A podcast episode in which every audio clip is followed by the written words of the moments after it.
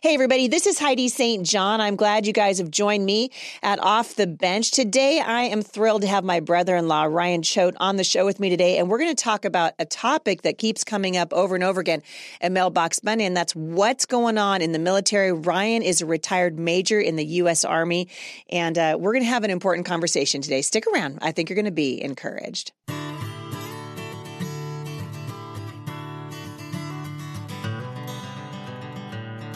So I'm glad you guys have joined me today. Lots of stuff happening, by the way, at uh, Mom Strong International. We are in the middle of a wonderful study there on discernment. We're talking about why it's so important that we learn not just to know God's word, but how do we filter what we learn in God's word uh, out into the culture so that we can make wise and good decisions for our families and so that we can lead our children through really what can only be described as just choppy cultural waters right now. And so you guys can check that out at momstronginternational.com. I want to say hi to everybody who's watching this on YouTube and Rumble. Today, I am excited to have a very, very special guest on the show. My brother in law, Ryan Choate, is here with me today. Ryan is a retired major in the U.S. Army. And when I met him, he was serving full time, and uh, we've got a long history together. Ryan is coming on to talk about what's going on uh, in the military today. Ryan, welcome. Thank you, sis. I'm glad you're here. What a great opportunity. It's a lot of fun. Normally, we're, you know, you're cooking brisket, so this is different. Stepping out, stepping out of the kitchen. Stepping out of the kitchen and into the studio. You guys, uh, you and my sister, have been uh, really just lifers in the military for a long time. So Haley has, you know, amazing, amazing stories. We were looking at pictures of us, you know, coming, uh, flying out to Georgia and different places to sort of greet you when you came home from different deployments. Uh, and we were talking the other day, and this is kind of what precipitated you coming on the show, just about how much things have changed I mean, you're a West Point grad, and the military really bears little to no resemblance to the to the military uh, when you first joined, right? It is a complete overhaul from tooth to tail. It's uh, a massive change, at least in uh, how the Army is looking at, and probably the military as a whole, uh, the the soldier and what our requirements are, and uh, how we're approaching uh, the security of our country and uh, worldwide security. Because once when we were on top in terms of superiority as a military, uh, I think people are questioning that now whether the U.S. still has that power. Yeah, yeah. Well, and it certainly seems like uh, we're being threatened now from Russia and China. They smell weakness here at home. I mean, we can talk all day long about whether or not Biden's elevator goes all the way to the top. I think that's a discussion for. Did you see the video of him falling off his bike the other day? Oh my word! Is there any person on the planet who hasn't seen that? It's like a meme gold mine. You know, it's kind of a wow. That's a that's a bummer. I want to talk a little bit about um, how you decided to join the military because you ended up you went to West Point. So you're not just an enlisted guy, you actually went to school. What was the thought process? So from the time that you were in high school, I would imagine later on in your high school years to determining this is what I want to do for a career. Well, that's a very interesting story. I don't know if I ever shared this with you, and it's very apropos that Top Gun 2 is out now. Right. Did you see it yet? So I have not. I haven't seen it either. We should go. We should totally double date. It'll be fun. Is that when I was approximately 14 when the original Top Gun movie went out, I mean, came out, um, I was super excited about the military. I think I was 14 at the time. And after I got home, I immediately wrote to the Air Force Academy going, I want to be a pilot because I had seen Tom Cruise do all this. Because, hello, Tom Cruise. Yeah, well, I w- I wasn't fanboying the guy, but at the same time, I was super excited about and that seed of service planted in me. And, and I thought it would be an honor uh, to be able to serve and protect my country. And throughout high school, we went through all the things. And I was a leadership guy through high school, took all the advanced classes, um, made sure my core packet was good enough to, to attend an academy, did well in my SATs, did, did all the things, all the extracurricular activities. But it was that seed that was planted from that movie. And my parents, of course, fostered that inside of me.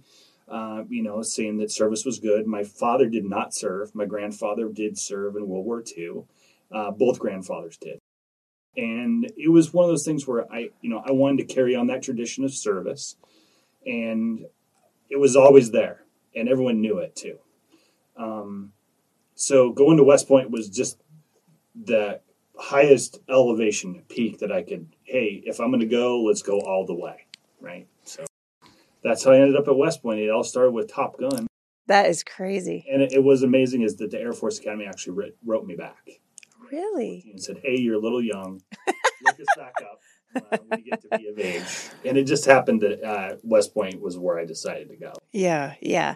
So you end up in the army. Mm-hmm. It's it is pretty fascinating. You know, I haven't seen uh, Top Gun yet, but ever I think everybody in my my family, my kids have seen it. You know, everybody's seen it, but me. My life is so ridiculous right now. I don't get to go to the movies, but I think that we're seeing uh, that the country still really has a very deep seated patriotism It does. because Top Gun is actually blowing away the woke, you know, Toy Story 2, where we got to watch, you know, have, you know, gay families in there. And now they've put the gay kiss back in there. Nobody wants adult Toy Story, right?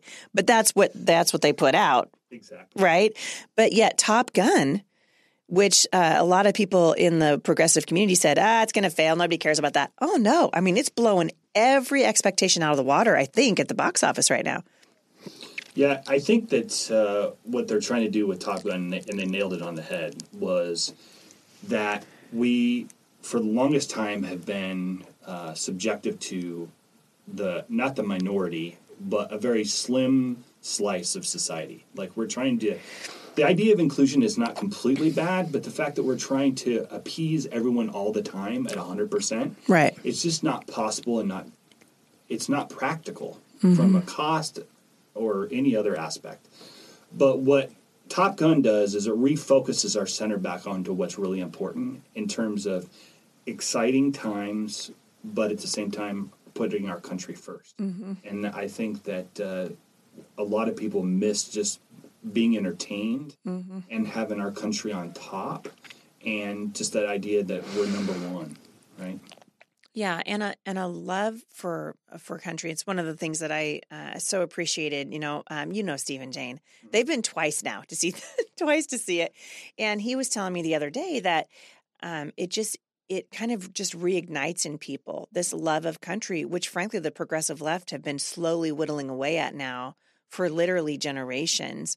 But the fact is, we have a lot to be proud of in the United States, and um, and it's an amazing, it's a remarkable country. It's worth fighting for.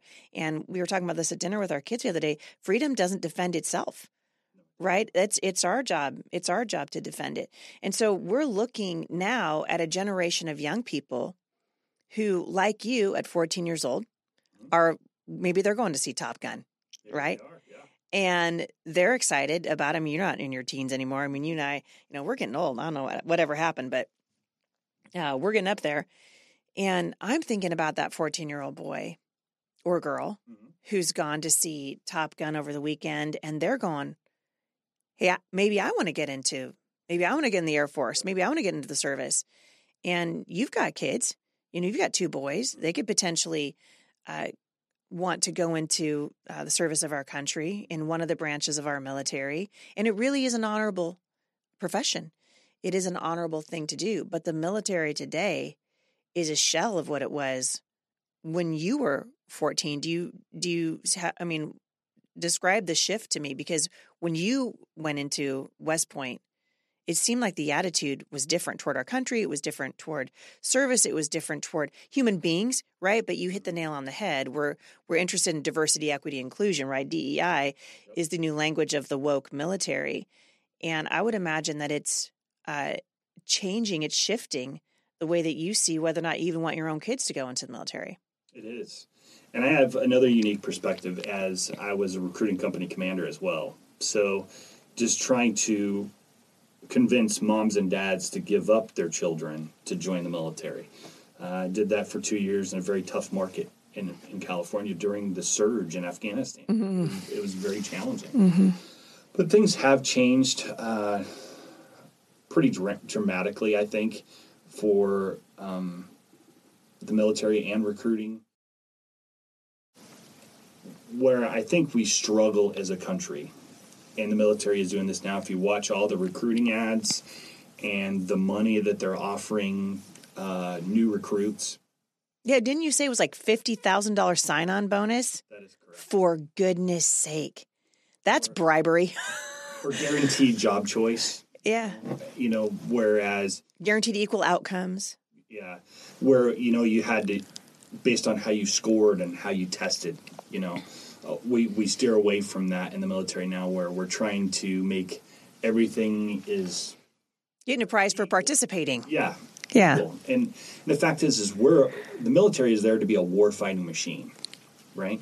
We've we've drifted away from uh, the core focus, you know, as we're trying to, you know, remove rank structure. We the military functions based off a chain of command, right? I follow orders as long as they're legal, in order to get an objective or a mission accomplished. Um, now we by creating a ripple and it goes out through the military where we're trying to you know encourage everyone and respect everyone that the fact is is i don't as a you want to have respect as an officer and the soldiers underneath you. That's important. However it all does come down to the rank is on your sh- your shoulder and that responsibility lies with you. So the outcome is based on that responsibility right? Respect is something that you've earned from your soldiers from you know getting in the trenches with them following through on your responsibilities to them and protecting them and making sure that they're outfitted correctly. Where we've drifted away from this is where they just kind of expect to be your friend. And we're going to go out and do this as a friendship mission well the fact is is when you pull triggers you have to have confidence that your soldiers are going to follow your rules. And that is a healthy respect but also that command authority. And what we've lost from what we used to have is that command authority is gone now. It's mm-hmm. diminished. It's mm-hmm. eroded because of the choices that our military leaders are making. I got to be honest general austin mm-hmm. our secretary of defense i worked for general austin. In oif 1 i was a battle captain underneath him and i had a healthy respect for that man he was m- intimidating. I was scared of him. I mean, but not just because he was a general, because he was smart, intelligent, made the right choices, had command presence when he walked into the room. What I see on TV now is not that man. Yeah. I don't know what turned the corner for him, if it was money or a thought process or just being invested into this woke methodology. I, I honestly don't know. And I talked to other officers and other soldiers that work for him, and they're like, we don't know what happened. Yeah, what the heck happened? Yeah. Uh, we're going to take a quick break. And when we come back, this is a great jumping off place because I really want to talk with Ryan about the problem of a woke military and why we've got to turn the tide because when you go woke, uh, you go broke. And that's true. It's true uh, in movies and it's true in our military. We'll be right back. So, Ryan, before the break, you were talking about a commander that you worked under. I spoke to a guy who worked under Milley, and same thing. I mean, he was telling me he'd worked under General Milley. He'd gone to the the Pentagon with him and served under him. He said he was a different man under Trump than he is under Biden. Like the moment that that shift happened and President Trump was no longer the commander in chief and they knew Biden was going to come in, they basically issued orders. They came down through the ranks. And he said he literally switched overnight. So you were just saying, you know, I don't know what, I don't know if it's the leadership. I don't know if it's, you know, just this wokeness in the military, but something that, you know, our families talk about over dinner a lot uh, is the problem that we're having right now with leadership in the country. I mean, from STEM to Stern, we got a leadership crisis, and the military is no exception to that. So, what is the problem? I mean, we we're watching this wokeness, which is ruining our country. I mean, it's it's ruining our education system, absolutely. It's ruining our um, our institutions. I mean, people don't trust the medical community anymore. You know, I was over at I had to go to uh, to the hospital last week for a couple of uh, different reasons, and I was reading the intake forms, and they want to know what gender you are. If you're if you're a man, I I read an article in the paper the other day about a guy who had given blood for like thirty some odd years, and this sixty six year old man, and they asked him if he was pregnant. And he's like, I'm not answering that. That's a stupid question, and they won't let him give blood. So w- this is an issue. I mean, and it's what we're doing is we're getting rid of people of conscience. We have a mutual friend in the military who was just relieved of duty because he wouldn't take the shot, correct? That's correct. Yeah. So where so what's the problem when you when you uh because you've got boys and there are a lot of people listening to this right now whose kids are coming of age and they're out there watching Top Gun Yep. and they're going to come home to their parents and say, "Hey, I'm interested in the military." what's your what's your take? You know, that's a difficult question to answer. Yeah. I know I'm going to be faced with it very soon with boys' you know boys' age is eight and twelve. Yeah. Right. Um, yeah, I mean, 12 to 18 goes by pretty quick. They do. And I see the spark of that interest in their eyes, right? They see all the stuff. They see all my pictures on the wall. They see my flags, my saber from West Point. They they want they're very interested in the military and what Dad did. Yeah. Does that convert into something? I don't know. Um, where I think the military, and to answer your question, I'm going to circle right back to it, is that the military, by nature, we're inherently rule followers, right? We understand that there's general orders. We're taught uh, standard operating procedures. We forever just follow the rules of what's handed down by our leaders, right? And that we are not uh, feel empowered in such a way to push back against that guidance.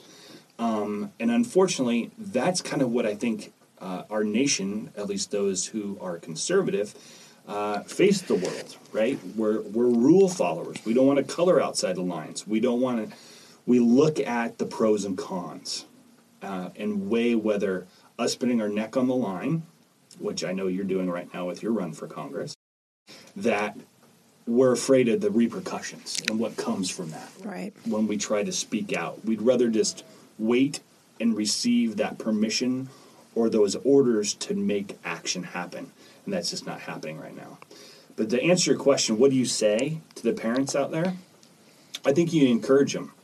Um, where I would encourage people right now, if you have a son or daughter who wants to serve, I would look at National Guard service in one of the more reserved states because that's controlled by the governor, right? So if you want to serve, maybe you look at moving to a conservative state and putting them in the National Guard. Now, that doesn't stop them from receiving military training and all the Yeah, because it's in the whole of the military. it is. Yeah. It is. But uh, that does protect them slightly from what's expected. Yeah. You know, maybe they don't get the full blast by doing that option. Right. Um, I want to read something to you and get your get your feedback on it. National Review last June, so a year ago, a guy named Robert Berg wrote wrote for uh, National Review. He said, "I used to be, I used to belong to a war fighting organization." Where we were taught a shared set of Army values. We were taught mission accomplishment before all else, enforced by, quote, mission first and people always. Within the Department of Defense Diversity and Inclusion Strategic Plan, we are told now that diversity is the strategic imperative, critical to mission readiness and accomplishment. We are also told by Defense Secretary Lloyd Austin that it must be a priority for a priority rather for the military to look like America and not only in the ranks, but our leadership should look like America. On the surface it sounds okay, but it flips what had long been a soldier's commitment to the army and mission. The new priority turns the army into a social experiment at the cost of mission readiness. What say you? It makes me sick. It does. Um, and I think uh, a lot of my fellow veterans that just spent uh, untold deployments away from families in Afghanistan and Iraq, uh, where at the end, what was it all worth? What did we What did we get out of all those years invested, or taxpayers invested in terms of cost? Right. So how do we turn it around? I don't know. You know, we used to have uh, strategic policies of being able to f- uh, fight a two front war uh, conventionally. Um, right now, I don't think we could do one conventional war. Um, the sol- Which is terrifying. it's it's scary. Yeah. I think we have unparalleled equipment. Don't I, I think that we continue to advance that area area uh, both air, sea, land that we continue to push the envelope. We have great engineers and I think we have great people, scientists that are working very hard to protect the soldier and arm us with the right equipment. However, who's the guy pulling the trigger anymore, right? we don't know and how much training he's receiving and are we spending the dedicated time necessary to prepare him or her or it in this case we're allowing all sorts of things into the military right now that used to make it very easy for us to understand I got to be honest, when I was in the Army, an armor company was all males. That's changed now. So is the infantry, so all branches. And all the respect to the female soldiers that have put their necks out there and tested and pushed themselves Sure. serve in those positions. It was just uh, it was a hard concept for me to get over to uh, where we started to have all gender MOSs, What MOSs? military occupational skills. I'm like, wait, this is a language I understand. Okay, okay. So what what I was really uh, reserved about um, was the time I spent with my tank crew in Iraq. Four people, four males in a tank. Um, there's a lot of personal things that are shared there, not just space, but everything. Yeah, yeah. Combat situation. I would have the trust and confidence in you serving in my tank. I just don't know if you want to see me at that core level Right. of war and then what's ingrained in us which is a new program that the military is trying to put into us is that we're just a person right a soldier and being able to take care of the soldier versus your your men of your unit or your women of mm-hmm. your unit and it's a blending that's taking too much time to reprogram us mm-hmm, mm-hmm. instead of focusing on the war fighting skills Yeah, it's a major deal. I- I'm out of time for today, but I'd love it if you come back tomorrow because because you touched on something that I think is is really important because we've been um, talking about women in the military, right? And now the Congress is talking about drafting women into the military. And something tells me you got an opinion on that. Would you come back tomorrow and we can pick this up where we left off? sure i'd love to sis It's great to have you here, and uh, yeah, really an honor, Ryan, to have you in the studio. Thanks for coming by today. You guys, for more information on uh, today's show, I'm going to link back to these articles. One in the National Review, uh, which I think is particularly excellent for those of you who are looking into your children, maybe uh, getting into the military. I'll link back to some of those uh, links in the show notes today. But I hope you guys will will pay attention to this conversation because it's becoming increasingly important as our nation is sliding more and more off of the rails and going into territory that is really putting our nation at risk. And so this is an important conversation, and I want to thank Ryan Choate again for coming on the show. Come back tomorrow, and we're going to talk about what it looks like to have women drafted into the military. Thanks for listening today, everybody, and I'll see you back here tomorrow at the intersection of faith and culture.